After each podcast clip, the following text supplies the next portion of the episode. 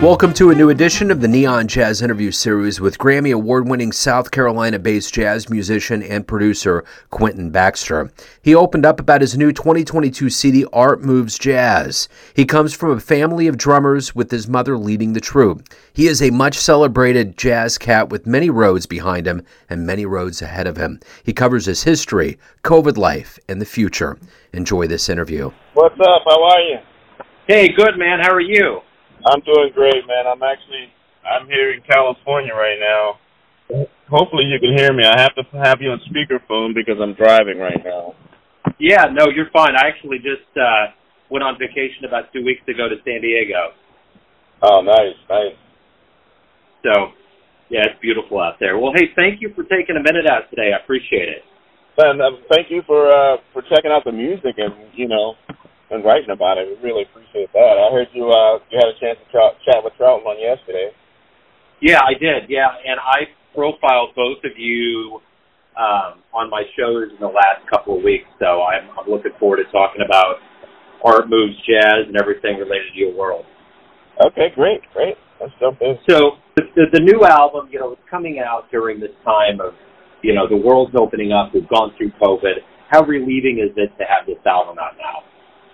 Uh, it's relieving in so many ways because, you know, timing is one thing, but the time it took for me to even just get it done and, you know, we dove into this stuff during COVID, you know, and um, it was really paying attention to more skill sets, but also just jumping in and, and getting the project done, you know. Um, this project itself, Art Moves Jazz, was something that's been around for a while for me, but finally getting the music with the quintet and getting in the studio and getting it done and releasing it and it's just like giving birth to something that took a long time to give birth to. Talk to me a little bit about how you put these songs together. How did you orchestrate the assemblage of this album? Um, the concept of the music itself stemmed from my inspiration the artwork that went along with it. Um, so initially, uh, John Duckworth is a good friend of mine, and this his artwork was up in one of my favorite restaurants in Charleston. It was called FIG, acronym for Food is Good. I just started approaching my own personal solos because at the time we were playing some standards and some originals, but you know, with jazz, you can approach your solos in a way that that inspires you the most, and a lot of times, visual art will will inspire my approach to certain things. So that went into wanting to do a show centered around the artwork, and at the time, the orchestration, the band was a trio: tenor sax, bass, and drums. But I wrote a lot of the music ahead of time, and some of it was inspired when we got into the space because the whole thing was to project the music, the, the artwork on a nice large screen above the trio and so over the years, I've actually fleshed it out. The orchestration kind of made sense to actually add piano and trumpet to it. And um, this is the end result. And even then, some of it came once I showed some of the guys in the band in the studio the artwork of Winter, and it, Winter became one take. you know, it was like the cats actually got it. They understood what I was dealing with and most of the the guys in my band are from Charleston, so they understood what the mood and the mode of Charleston is like. We don't really get snow, but it does get cold every now and again. Everything slows down, and you know, and then there's a specific time in the winter um, on New Year's Eve where we have watch night, and that's a that's a mode that we all were able to to tap into. So it was great. What are you hoping the listener gets from this album? For specifically for the Suite Art Moves Jazz, I hope they I hope they get just a liberated um a, a liberated feeling of just following the melody and everything else is accompanying that. Like I want them to be able to n- not know why, but just hum certain parts of these melodies and even some of these solos. But but I think the melodies are hummable. They're you know they're accessible, and I wanted the entire album to be accessible. I wanted them to understand that art and jazz are both accessible if you if you just really just dig it dig on it on a in a normal way and Um, I actually had to use uh, some of my larger influences with, uh, you know, compositions of Thelonious Monk and Jimmy Heath and Bobby Watson. I mean, all of that follows a, a thread of influence for me, um, compositionally as as as as, a, as well as the, the arrangements themselves. Some of the arrangements I did right there on the spot. Some of them we were playing for a period of time, but still, even the arrangements a lot of the guys because they're so used to playing these songs in certain ways you put the arrangement in front of them and then they're like what's going on here but if i sung every time i sing the melody to them and show them what's happening with the arrangement it's just the the best way i could put it on paper but it's still very lyrical and singable and all you got to do is follow the melody and you won't be lost ever so you know, I, I want people to dance. I want people to have fun with this music. I want them to actually be, you know, you can be as serious as you want and listen to it and be, you know, thinky about it. But if you're going to be thinky, still be, still be self-reflective and spiritual. You know. Um, Absolutely.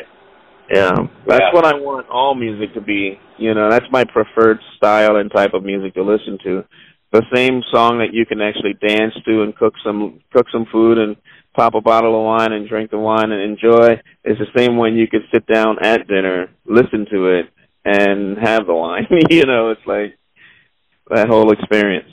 You grew up in South Carolina, a family of drummers. Talk to me a little bit about, you know, kind of some of your early influences and how music became and jazz became your focal point. Absolutely. I, I grew up specifically in Charleston, South Carolina. It was the low country and um I grew up as so I'm a church musician, you know, I'm a gospel musician. It's my my first music ever played and I grew up playing in church. I don't remember not playing music. I have two older brothers and one younger. Um and my mom and dad are still with me, they're still together. I'm I'm grateful for that. But my mom's actually the drummer in the family she taught my dad to play. Um, but in my mom's day, you know, women playing drums or drum set, you know, and you know, in the churches it was an issue because you know they couldn't open their legs to play a snare drum between it. They had to keep their legs closed. They had to maybe even cover it, uh, cover the, the the dress even with something else. So she had four boys, and certain things she never really had to do again. One was take out the trash. She uh, uh, she never had to wash the car. You know, if we were with her, she never had to pump gas in the car. But as we all, all came of age, the only time she felt like she needed to play the drums was when something in the corner of the church, mainly me, if I'm showing off or if I'm not playing correctly, she'll come over there and she'll take the sticks out of my hands. And it's only happened once, but she embarrassed me in front of a lot of friends. That was really a great lesson for me because, I mean, that's where I learned, you know, the humility and the purpose that music really served in service as as well as in experiences in people's lives. You know, music is something that we we really don't give credit for, but it really does enhance life and it does change people's minds. So, I mean, change their minds about terrible things a lot of times and I, I'm tangentiating, sorry. But when I when I grew uh, growing up, the, you know, drums is the family instrument. My oldest brother played, um, then my young my older brother played. I ended up playing, um, and then my youngest brother played because we. And my introduction to jazz was because my dad took really really great care and and pride in actually making sure we understood the root of things that we were interested at the time, and so as a kid, I was interested, like most kids, in breakdancing. You know, we would break dance in the house, and my dad would laugh at us. And eventually, uh, there was a documentary on swing dance. I believe it was on PBS. And my dad was like, "Well, if you think you can dance, check this out. Dance with someone." And we, mainly me, I sat and I watched the swing dancing, and I was floored by it. Needless, needless to say. But then the the camera eventually went over to the band, which was the Basie Orchestra, and man, I got I got hooked. The music was swinging, the cats were sharp, you know, because as a church musician, going to church, and my mom always told us you can tell a, gentleman by his shoes whether his shoes are shined or not. You know, we had all these things that we had to deal with. We had to shine our shoes, and and uh, I got hooked on the band from the presentation as well as from the music. For, I don't know, self, self and subconsciously, I I kind of felt like okay, that's a that's a band, that's a choir, and these people are shouting. You know, it's like church, and so from me, big band is still one of my favorite settings to play in because it reminds me of playing in church with choirs and stuff like that. But that was my introduction to jazz. Um, and then my older brother Calvin, he's a saxophonist. He's actually playing one song on the album. He taught me the difference between some some some things that were popular and some things that really needed my attention. And he brought in an album of um, Charlie Parker with Dizzy Gillespie Max Roach was on drums, and man, I mean, I'm telling you that I'm hooked the entire time with all of the different styles that jazz has brought to the table, brought to my attention. Um, but it was an early age like that that I was introduced to it. I came back to play music for a living in 1992 when I left pharmacy school, but I did three years of pharmacy school before coming back to music. So I'm grateful that I'm back at music. I'm grateful for my past. You know, you you've won a Grammy. You've been you know pretty accomplished in this craft. What is it that you're proudest of in your career up to this point right now? Like you've you've gotten a Grammy, you've gotten accolades. Yeah.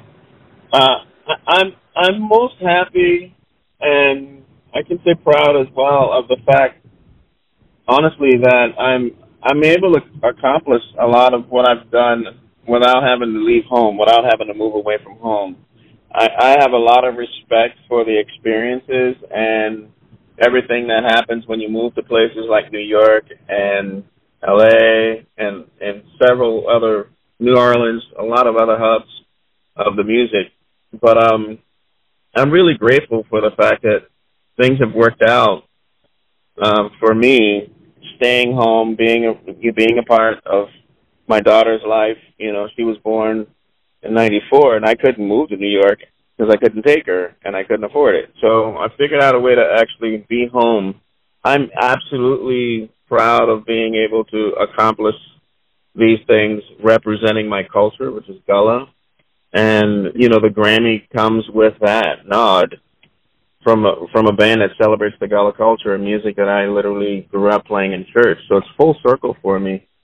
I've been nominated a few times before we got this Grammy with other bands and with Renee Marie and twice with Renee Marie, uh, once with Freddie Cole, but it was it's with uh Ranky Tanky that we got this Grammy and it's and it's represented and uh you're really holding up the Gullah culture. So that's really that's pretty happening, I think.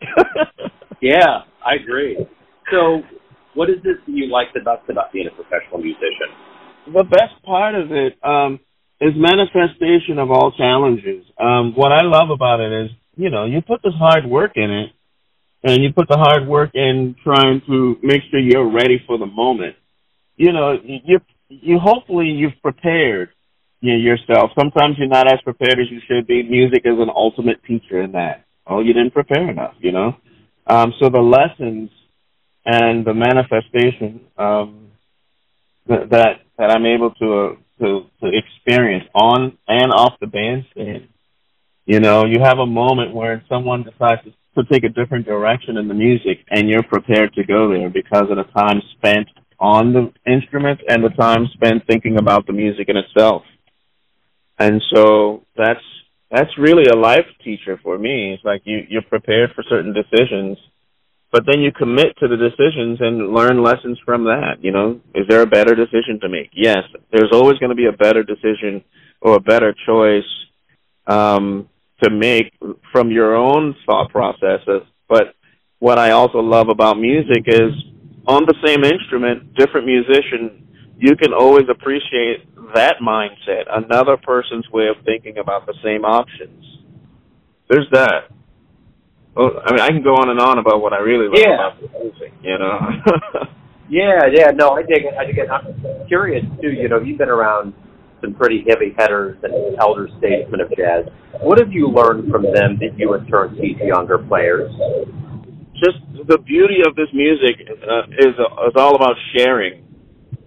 You know, um, there are things about this music as as well presented as the music is in institutions in colleges and high schools, it'll never take away from the experiences of really sitting shoulder to shoulder and learning from the older musicians who are willing to share the experiences that you just can't teach from a book. You just can't teach in school. Um, actually, and if you talk, even if they talked about it in school, you can't really learn it by just school these lessons are the things that have been shared with me from my mentors are things that also prepared me for decisions and choices in life and on on and off the bandstand. I still think about some of the things my mentor Oscar Rivers has taught me when he taught me how to sit down and listen to this music. Seriously listen to the music.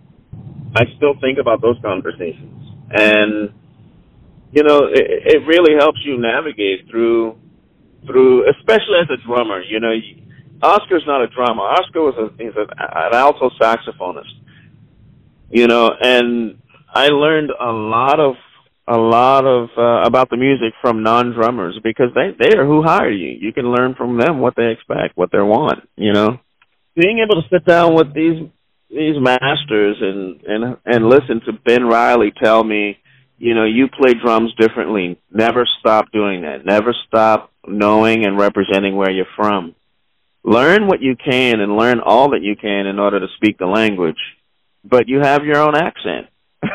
you know, it's like you have your own interpretation of it and and it's just as true as anything else. And when Ben Riley said that to me, you know, I mean, it it it really it made me feel pretty pretty good pretty positive, a lot more assured about what I had to offer and what I what I have to offer. So, if you could get into a time machine and go back in time and see any musician in the history of jazz, where would you go? Who would you see?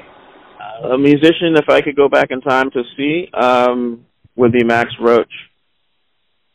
In any band, at any given point in time, you know, uh, Max Roach to me, I mean, he's he's my absolute hero about the music, and everything I've ever heard Max do, whether it's with a symphony or whether it's with just duets with Dizzy Gillespie, it was the the energy. He never sacrificed the integrity of the music whatsoever. He, I mean, Max Roach is that's my guy. Like that's a whole other five hours we can talk about, but um, Max Roach is really really an amazing musician who I who I never got a chance to see live. So everyone has a perception of you, your family, your friends, your fans, but ultimately you're the one that's living your life. Who do you think you are? What's your perception of you? Wow. My perception of myself as I continue to learn who I am in life is uh, someone who honestly, I, I, I'm reflective. I try to do my my best. I am grateful for opportunities. So when I'm late, when I lay down, I want to think that I've done the best I could that day, and I hope if there's anything that it comes across that I should apologize for, I hope I have an uh, an opportunity tomorrow to apologize for anything I need to apologize for. But absolutely have a chance to reflect and reapproach and try to make sure that whatever I'm doing is still valid. It's still new. It's still respectful of um, where it comes from. It still respects that that lineage. But pushing forward, I want every sound that I try to make to be fresh. And so, I, I, I think I think what I want is to to stay relevant, to, to be timeless, stay relevant, be in the moment, but also respect the past. You know, it's important. It's important to be reflective. So and, and to try to coexist in the music. Music is a great teacher to. to I mean, I, I've only played a handful of solo drum concerts, so it's always a collaboration on on the bandstand, and it's always you know, as a drummer, you can really inflict your agenda on the music, or you can actually become part of what part of the whole that actually helps orchestrate the music and make the music a lot more palatable, pr- approachable, without ac- actually sacrificing integrity or underplaying yourself. You know, so that's the thing I'm still trying to learn in life is balance.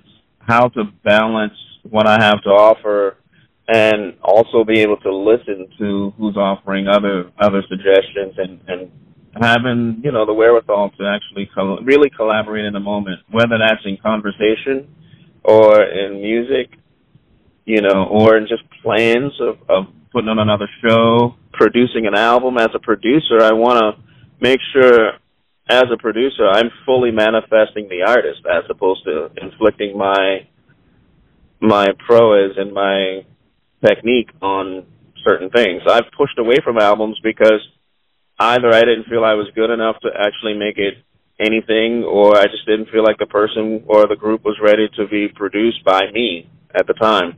But that's all, you know, coming from me. It's not, you know, I'm too good. It's probably I'm not good enough. So I got work to do in order to make this make something, you know. So I, I try to have that balance of humility and something to offer. You know, I I I have a, a shit ton to offer, but you have to also be in a place of humility to make sure that what you have to offer is really relevant and pertinent to what's being requested. yeah, I dig it, man. That's a great answer. Quentin, man, thank you for taking time out today. Uh, send my best to California. I already missed it. And good luck with the album and the live shows. Thank you so much, Brad. I appreciate the time. Thanks for listening and tuning in to another Neon Jazz interview, where we give you a bit of insight into the finest players in South Carolina, Kansas City, and spots all over the world, giving fans all that jazz. Thanks to Quentin for his time, music, and story. If you want to hear more interviews, go to Famous Interviews with Joe Dimino in the iTunes Store. Visit Neon Jazz at youtube.com, and for everything Neon Jazz, go to the neonjazz.blogspot.com. Until next time, enjoy the jazz, my friends.